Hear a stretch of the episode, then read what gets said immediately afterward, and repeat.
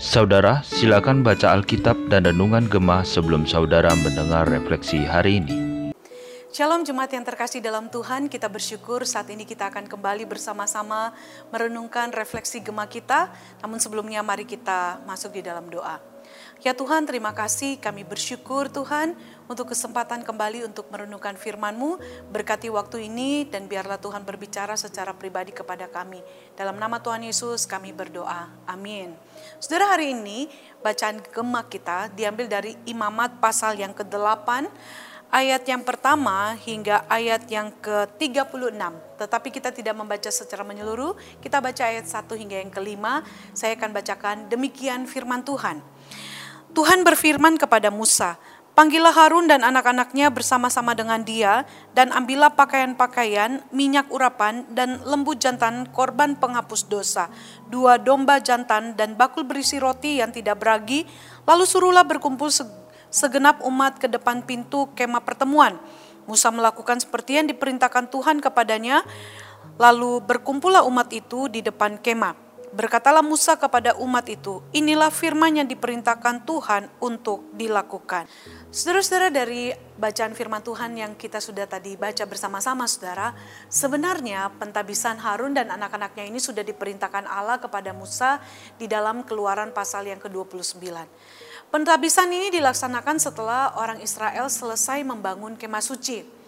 Dan Allah memberikan perintah atau aturan untuk dilakukan oleh Musa saudara di dalam pentabisan iman Harun dan anak-anaknya saudara. Uh, di mana ini harus dilakukan oleh Musa pada saat itu. Di dalam upacara ini saudara, Musa menjadi perpanjangan tangan Allah. Sebenarnya Allah sendiri yang mentabiskan Harun dan anak-anaknya karena perintah dan aturan ini berasal daripada Allah sendiri saudara. Harun dan anak-anaknya dipisahkan dan dikhususkan Allah untuk apa?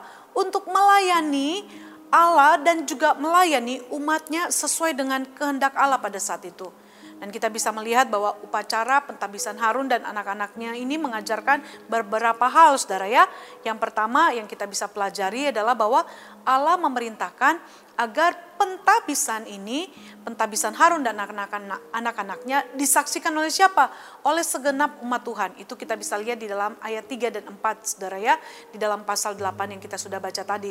Hal ini dilakukan agar apa Saudara? Agar segenap umat Tuhan memahami dengan sungguh bahwa Harun dan anak-anaknya telah dipisahkan dari orang-orang lain dan dikhususkan untuk melayani Allah. Dengan demikian saudara diharapkan sekali bahwa Harun dan anak-anaknya itu akan dihormati gitu ya. Tugas serta tanggung jawab mereka bisa dipahami dan pelayanan mereka juga bisa didukung oleh umat Tuhan yang ada pada waktu itu. Dan yang kedua saudara bahwa Harun dan anak-anaknya dibasuh dengan air. Artinya saudara pembasuhan ini dilakukan oleh Musa bukan oleh diri mereka sendiri Hal ini mau menunjukkan bahwa dosa dan kenajisan manusia hanya dapat dibasuh oleh Allah saja, di mana manusia tidak dapat melakukan uh, pembasuhan terhadap dosa dengan caranya sendiri atau membersihkan dirinya dari segala dosa dengan caranya sendiri, khususnya di dalam hatinya tidak bisa saudara. Itu semua harus dilakukan oleh Allah yang dapat menyucikan dan menguduskan dosa-dosa kita melalui karya Kristus. Yang ketiga saudara, para imam diberi pakaian khusus yang dirancang Allah bagi mereka. Hal ini bisa dilihat di dalam ayat 7 sampai 9 Saudara. Di mana mereka tidak menentukan pakaian mereka sendiri. Mereka tidak bebas mau pakai apa sesuka mereka Saudara, tidak, tetapi memakai pakaian yang ditentukan atau dikhususkan dan dikuduskan bagi Allah. Mereka tidak bebas memilih pakaian yang akan mereka pakai. Pakaian itu harus disesuaikan dengan jabatan khusus mereka yang betul-betul sesuai dengan kehendak Allah bagi pelayanan mereka pada saat itu. Kita juga seharusnya saudara mengenakan pakaian yang diberikan uh, oleh Kristus kepada kita, yaitu pakaian yang melambangkan kebenaran yang diberikan Kristus kepada kita. Itu saudara bisa lihat di dalam Wahyu 3 ayat 5 saya akan bacakan untuk kita sekalian saudara ya supaya saudara bisa memahami pakaian seperti apa saudara. Di dalam Wahyu 3 ayat yang kelima dikatakan apa di sana? Barang siapa menang, ia akan dikenakan pakaian putih yang demikian. Aku tidak akan menghapus namanya dari kitab kehidupan, melainkan aku akan mengaku namanya di hadapan Bapakku dan di hadapan para malaikatnya. Dikatakan pakaian putih yang artinya telah dibenarkan, disucikan di dalam Kristus. Yang keempat saudara yang kita bisa pelajari dari bagian ini adalah Harun dan anak-anaknya diurapi dengan minyak. Pengurapan Harun dan anak-anaknya ini mau mendeklarasikan bahwa Harun dan anak-anaknya adalah imam yang sah yang dikhususkan untuk melakukan pekerjaan yang diberikan Allah kepada mereka. Dan pengurapan ini dilakukan juga terhadap kemah suci dan segala perabotannya, termaksud mesbah dengan segala perkakasnya dan juga bejana pembasuhan alasnya, saudara ya.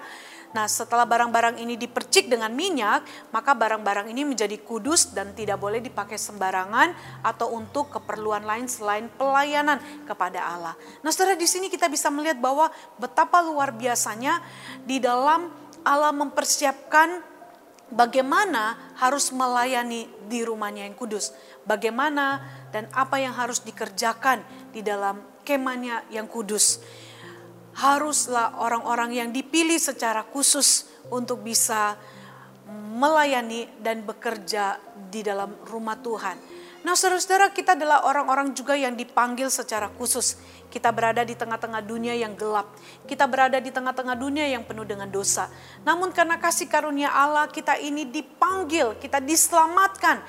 Kita dibawa menjadi satu di dalam tubuh Kristus di dalam gereja Tuhan. Untuk apa?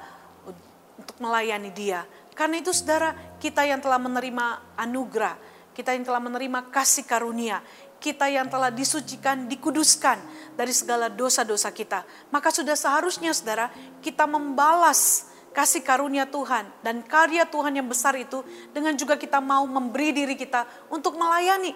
Karena ingat, kita telah dipanggil keluar dari dunia yang berdosa. Kita menjadi warga kerajaan Allah di tengah-tengah dunia ini. Artinya bahwa kita diberikan satu tugas, amanat khusus, mandat khusus dari Tuhan untuk melayani Dia, bukan hanya di gereja kita, tetapi juga di tengah-tengah dunia. Karena itu, saudara, mari kita benar-benar menunjukkan satu kehidupan yang melayani Dia, kehidupan yang sungguh-sungguh dapat menjadi berkat bagi banyak orang. Karena Tuhan mau saudara, kita yang telah dipanggil secara khusus ini bisa memuliakan nama Tuhan di tengah-tengah dunia ini. Amin. Demikian refleksi gema kita saudara, kita bersyukur kepada Tuhan, kita akan berdoa. Ya Tuhan terima kasih kami bersyukur bahwa kami pun adalah orang-orang yang telah dipanggil khusus keluar dari tengah-tengah dunia yang berdosa. Kami menjadi warga kerajaan surga yang ditempatkan di dunia untuk melayani Tuhan. Karena itu biarlah melalui seluruh kehidupan kami, kami dapat melayani Tuhan. Terima kasih. Di dalam nama Tuhan Yesus kami berdoa. Amin. Demikian refleksi Gema kita hari ini. Tuhan Yesus memberkati saudara sekalian.